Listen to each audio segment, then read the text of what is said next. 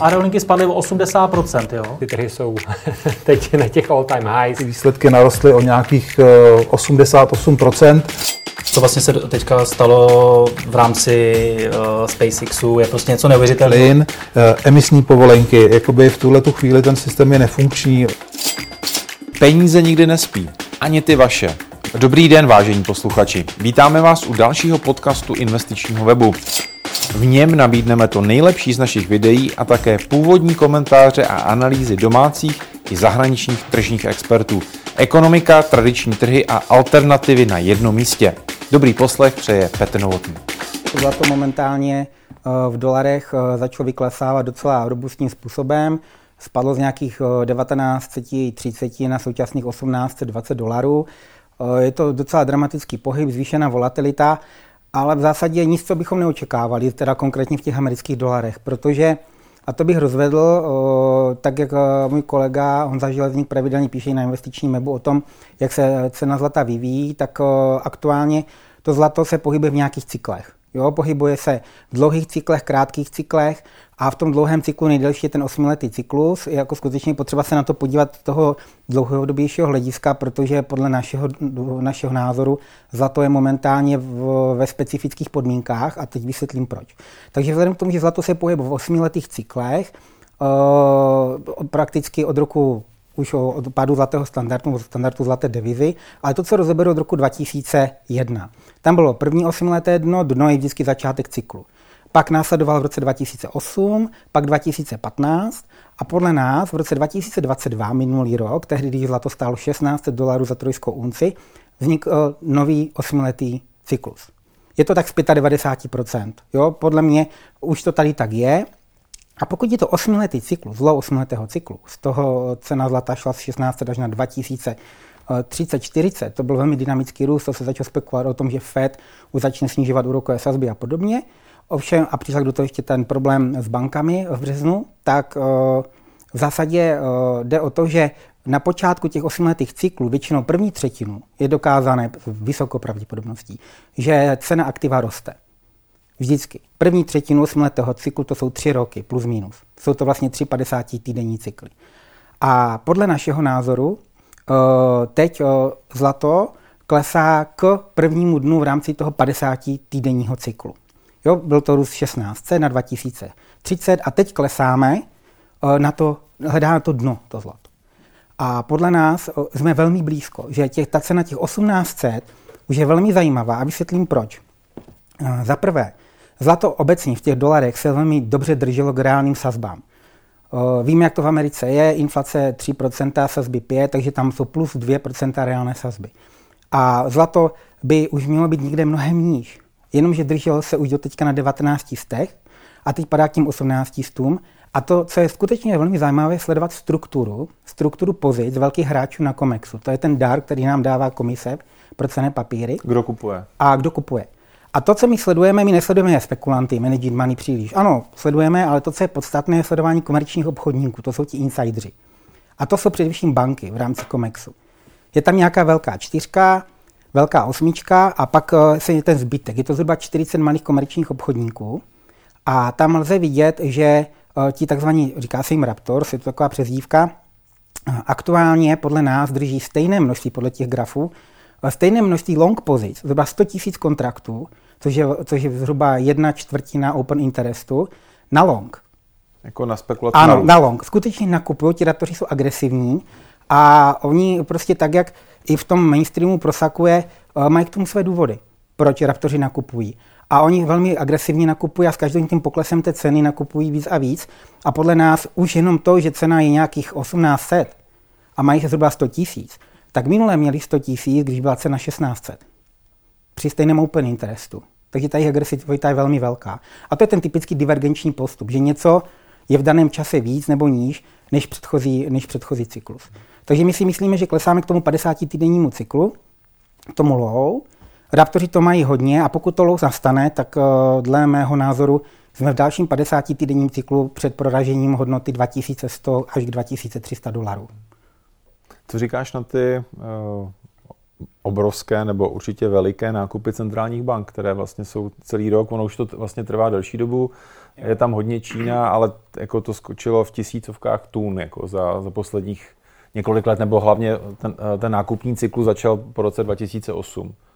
No tak Spojené státy používají dolar jako zbraň.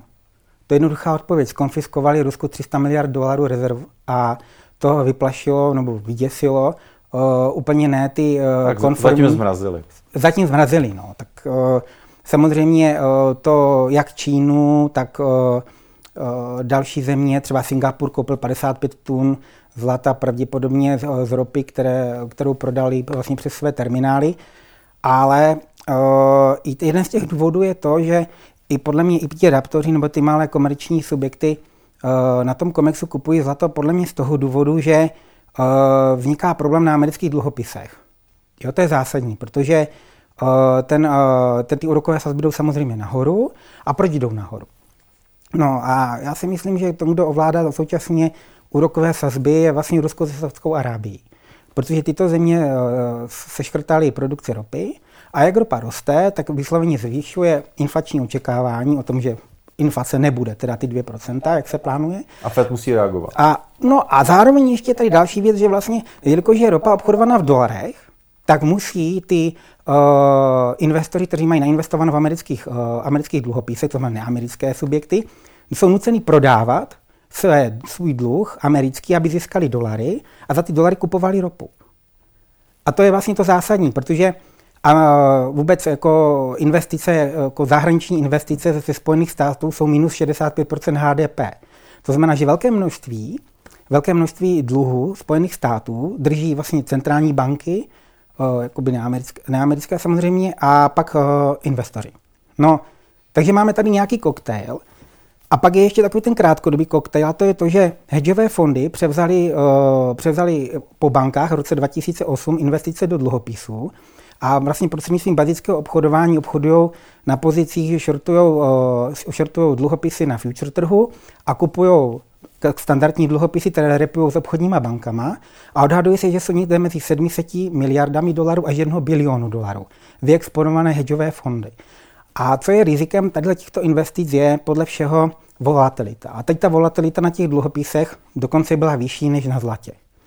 A podle mého názoru se stane to, že tak, jakým způsobem se zvedají ty sazby a náklady na dluh Spojených států, ale to já mluvím celkově o tom západu, a jak na ně tlačí vlastně to Rusko a ta Saudská Arábie, tak podle mého jsme velmi blízko toho, že ten Fed bude nucen vstoupit na ten trh a kupovat nenutně na primárním, ale na sekundárním trhu ty dluhopisy, aby snížil úrokové sazby. Jako na bilanci. Ano. Znovu to koupí na bilanci, podle mého názoru. A to podle mě ti raptoři vidí. Oni vidí, oni mají ty insider informace, oni ví, jako, ví toho velké množství, ví moc. My jsme samozřejmě malí, jo? ale když čteme ty velké, tak vidíme, co se děje a když člověk sleduje ten prostor, který se, se tam odehrává, tak vidí, že ten americký dluh aktuálně platí, zaplatili jsme už bilion, bilion dolarů na úrocích a podle všeho když si člověk podívá na ten vývoj grafu, kolik zaplatí, zaplatí na příjmech, půjdeme až někde 20% během následujících pěti let jako výdaje. Eh, na obsluhu státního federálního dluhu, což jsou mimochodem o období 80. let minulého století. A víme, jako co muselo se stát, aby Spojené státy se vyvlekly z té obrovské dluhové smyčky, což byl vlastně rozpad eh, východního bloku a následně uvolnění těch a startu vlastně té globalizace jako takové. Co si myslíš o, o sazbách v rámci teda Fedu? Je ještě prostor na další zvýšení, anebo už, už jsme narazili na nějaký strop a a teď to půjde podle v úvozovkách plánu snižování sazeb v roce 2024. Jak říkám, je problém s ropou. Protože ta ropa tlačí, jde o to, že samozřejmě i o tom píše, že na svém webu, že zásoby ropy ve Spojených státech jsou na minimech. Je to nějakých 150 milionů barelů nebo tak nějak. A mm, tím, jak se škrtá právě ta produkce té ropy, tak ta, ta ropa rozhoduje o všem. A i ta těžba v těch Spojených státech není nic moc. Jo? Aktuálně jsou tam jenom významné pánve. Teď ta největší pánev má i s problémy, se, se, se snižují ty, ty, eh, ty vr, jako množství těch aktivních vrtů.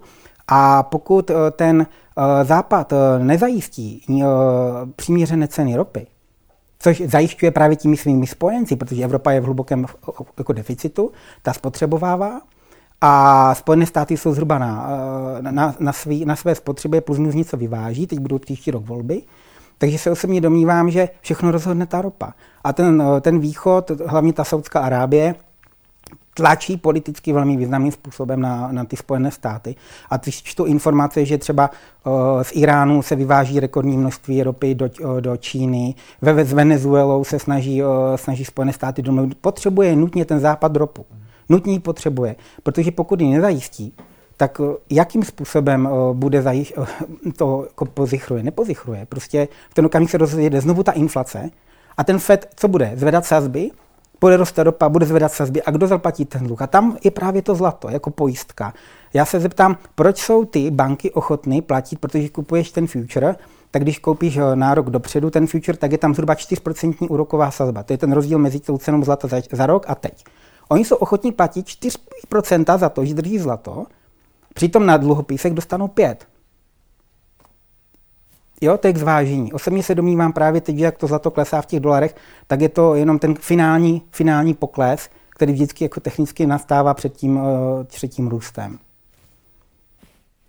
Otázka, která se nabízí, jak zlato nakoupit v tuhle tu chvíli, nebo jaký způsob eh, bys teď eh, poradil, když si člověk chce udělat jednak třeba spekulaci a druhá věc, začne o tom přemýšlet jako dlouhodobý investor. Mm-hmm. Takto. Samozřejmě u nás v České republice neřešíme cenu v dolarech, ale v korunách. A to, co jsme teda, jako, když na to odpovím, je vždycky dotaz, kdy kupovat to zlato a jak ho kupovat. Kdy ho kupovat, na to jsme třeba i prosím, na naší společnosti měli často dotazu, jestli je za to levné nebo drahé, nebo třeba příklad, jestli je za to ochranu proti inflaci. Často slycháváme od různých uh, novinářů ekonomických o tom, že zlato není ochrana proti inflaci a podobně.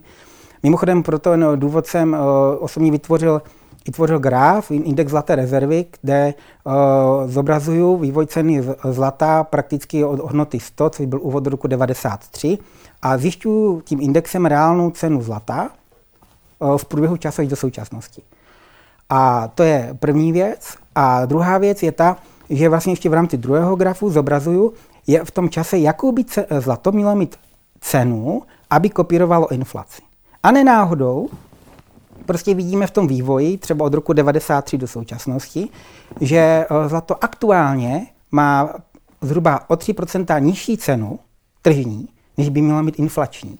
Každý si ten graf může podívat, každý si ho může prostudovat. Rád, ať uh, rád odpovím na různé dotazy, ale skutečně je to jako forezní důkaz toho, že zlato je ochranu proti inflaci. A jak ho kupovat? Teda nejlépe samozřejmě, když je pod inflací, když ta cena aktuální je pod tou inflační, což momentálně po tom poklesu je. i v korunách na 42 500 je, zhruba 2000 korun. A v našem případě buď můžete koupit jednorázově, jo, třeba u nás máme e-shop nebo fyzický v prodejně, anebo máme takový specifický produkt, jak svým způsobem jedinečný v rámci České republiky, že si můžete uzavřít spoření do zlata, je to na 12 měsíců, žádná dlouhodobá smlouva, vy si aktuál, za aktuální cenu uzavřete smlouvu, třeba na uncový slitek, tam se vám napočítá 12 plateb, je to podle aktuální ceny bez navýšení, bez poplatku a to, se věcí. To se zafixuje, platí se 12 plateb a po 12 platbách přijde zboží domů. Takže teď právě, když je ta cena pod inflací nějaké 4%, tak já vím, že když to teď koupím, tak už jsem na tom 4% v plusu. Jo? Takže mi to zaplatí víceméně třeba ten rozdíl mezi nákupní a výkupní cenou, Případně, když mám někde na spořáku, tak z toho spořáku postupně platím to zlato, takže i ten spořák mi něco dá. Takže určitě si myslím, že to zlato v, v těch korunách má význam zvláště proto, protože osobně se, a to bych jako asi na závěr řekl, se nedomývám, že inflace v České republice spadne na 2% podle České národní banky. Jo, já si spíš myslím, že půjde někde k 5%.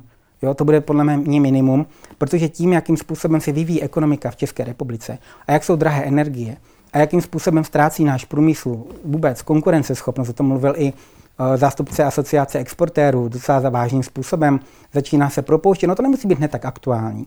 Tak to je problém celé Evropy. No, vlastně ale jako u nás je to specifické, protože ta cena té energie je vysoká. Pokud Němci zadotují tu energii víc než my a my bychom, kdybychom ji měli dotovat, tak samozřejmě se ze státního rozpočtu, když to ze státního rozpočtu, tak se, se vytváří dluh a ten dluh vytváří inflaci. Osobně se domnívám, že ta Česká národní banka bude nucena ta inflace neklesne, ona bude držet ty sazby vysoko, přijde recese a podle mě bude nucená, a ne to jenom Česká národní banka, vůbec obecně, centrální banky budou nuceny akceptovat vyšší inflační cíl. Oni budou muset jít na 4 až 5% To samozřejmě bude velký problém, oni to nechcou udělat. Oni se samozřejmě budou nějakým způsobem lidově řečeno cukat. No je politický problém. Politický problém, ale prostě oni na těch 5% půjdou. A jak se to přizná, tak tam se právě projeví všechny ty naakumulované problémy, které jsou, a to zlato přirozeně, tak jako vždycky, když jdou úrokové sazby dolů, mimochodem v českých podmínkách už se to stalo dvakrát, půjde nahoru. Tam jako je to jasné, tam jako se není podle mě o čem bavit. Kdy to přesně bude, to není důležité vědět, jestli to bude za týden, za měsíc nebo za rok, ale ty procesy tu jsou. Jo? Jediné, co by snad dokázalo zvrátit tady ten, tady ten klinč eh, západu s východem, je, že by ten západ nějakým způsobem zvítězil, třeba, že by spadl režim v Rusku, a tím pádem by se to, eh, ten západ zase dostal k levným energiím, ale na rozdíl od těch 80. let, kdy ten sovětský svaz byl oji jako sám proti tomu západu, tak dnes je tam Čína. A ta Čína už si to podle mě pohlídá, zvláště když třeba příští rok eh, Čína bude nakupovat plyn o polovinu levněji než Evropa. O polovinu levněji než Evropa. A teď jenom, jako, že fakt skutečně na závěr bych k tomu řekl, pokud bude Čína nakupovat plyn dvakrát, jako o polovinu levněji než Evropa, přesně tak, od Ruska, tak eh, dojde k čemu? No Číňané si samozřejmě budou, nastartuje se reálný růst. A to není, není, není všechno podložené inflací. Ten růst nastane, Číňané budou mít větší míru úspor a tak, jak jsme viděli teď, že se vlastně eh, rozhodilo prémium mezi šanghajskou burzou, která je vlastně international a eh, vnitro, vnitrozemskou, tak došlo k tomu, že vlastně tady ty přebytky, přebytky úspory těch Číňanů budou tlačit na to, že budou kupovat zlato z Londýna. Z Londýna se vyveze zlato do, do, vlastně do Hongkongu a už teď jako je známo, že prostě si ti Číňané pomůžou, když zakázala uh, čínská centrální banka v rámci komerčních subjektů v Číně k to tomu, aby jako nedošlo k prodejům zlata, aby zachránila ten čínský yuan, ale opak je pravdou. Stalo se to, že vlastně Číňané těmi svými vyššími úspory a tou, tím svým kulturním přístupem budou tlačit podle všeho díky těm tomu všemu na, na skladové zásoby londýnského zlata. O tom jsem přesvědčený a je před náma podle mě uh, právě velký růst toho zlata. Musí se přiznat, že ty západní měny na tom nejsou vůbec dobře. A to, že ty, že ty sazby jsou tak vysoko, tak si vlastně kupuje jenom čas. Jenom čas. Buď přijde velký hospodářský růst, anebo dojde k inflaci. Jak Draghi řekl, každá válka v roce 2020, i tehdy to byl covid, je vždycky zaplacena inflací. To řekl veřejně. Mimochodem teď přišel do nějaké významné funkce v rámci Eh, překopou v rámci Evropské komise. Takže podle mě je tady před náma velká inflace, 10% ročně absolutně není problém. To zkrátka dobře, za, posledních, za poslední tři roky tady byla 30% inflace v České republice. Kam co ta Česká národní banka? Jako akumulovaná. Akumulovaná. Ano. Jo, tak si, že člověk 30 let spoří a za tři roky přijde o třetinu života. O třetinu života v těch úsporech. Jo, úsporách. Kupní, kupní síla šla jo, to je jako prostě, to je jako dramatická věc. Jo. To podle mě je upřímně jako hluboké selhání jako předchozí předchozí rady České národní banky od roku vlastně 2013. Sám jsem to říkal, pamatuješ, že přijde inflační tsunami tady do České republiky. Ona nepřišla samozřejmě hned, ale přišla. To se stalo. Pak jsem hovořil o stagflaci, zase přišla. A teď si myslím, že dojde zase k opakované vyšší inflaci způsobené tím, že ten západ bude muset přiznat barvu. No a zlato? Není problém, zlato prostě není spekulace, je to ochrana jenom proti, proti inflaci a kdo ho má, tak uh, spí v klidu, ale to nakonec jde. Nepřemýšlet, já vím, že jste investiční web, a samozřejmě ale každý, kdo investuje, si to musí zasloužit. Musí pracovat nad těma analýzama, musí riskovat a tak dále. Jak kdo riskovat nechce, kdo chce mít prostě jistotu, tak to dá do zlata a ví, že tak na tu inflaci mu to vyjde a zbytek už je jeho život. Ušetří čas. Takže takhle se na to díváme, takže je to zlato ve fyzické formě samozřejmě jedna z těch, eh, z těch eh, cest v rámci, české, jako v rámci českého prostředí jako takového. Na finančních trzích je každý moment příležitostí. Vždy musíte vědět, co se děje, analyzovat situaci, zvolit strategii a obchodovat, ať jste kdekoliv, ve vašem stylu. S neomezeným přístupem na hlavní data a ke klíčovým nástrojům. Vše, co děláme, je vytvořeno tak, abyste byli lepší.